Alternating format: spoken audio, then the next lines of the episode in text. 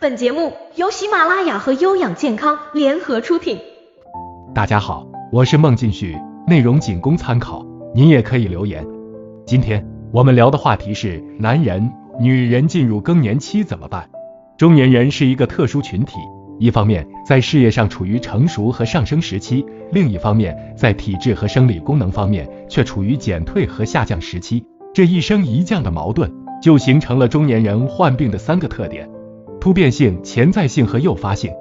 中年人必须对自己的身体现状有一个清醒的认识，平时要定期的进行有针对性的健康检查，对常见病、慢性病呢要做到早发现、及时治疗。同时啊，还要加强自我保健，做到戒懒惰、戒过劳、戒多食、戒焦虑，以保障自己的健康。进入更年期后，生命活力明显下降了，所以阳虚。因为阳虚，所以新陈代谢慢，痰湿淤血由此渐渐增多。因此，中年人阳虚、痰湿、淤血等混合性体质较为常见。女人进入更年期后，皮肤会因为女性荷尔蒙的减少，出现脸部潮红及瘙痒等症状。皮肤失去光泽和弹性，显得松弛、粗糙，脸上以及手上也会出现各种深深浅浅的色素斑。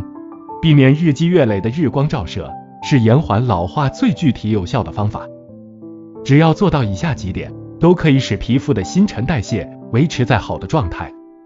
在日常生活中，均衡的摄取含有天然植物性荷尔蒙的豆类蛋白，减少食用动物性脂肪，多吃蔬菜水果，适度的运动。充足的睡眠和规律的生活，减少情绪不安以及压力，避免烟酒等刺激的物质。男性进入更年期阶段，要保证全面的营养，建议多吃鱼、吃肉，以补充氨基酸。像山药、芝麻、豆豉对前列腺有益，富含维生素 C 的食品对骨骼、牙齿有利。胡萝卜、茼蒿等富含胡萝卜素，还可以抗癌。一些营养专家还指出。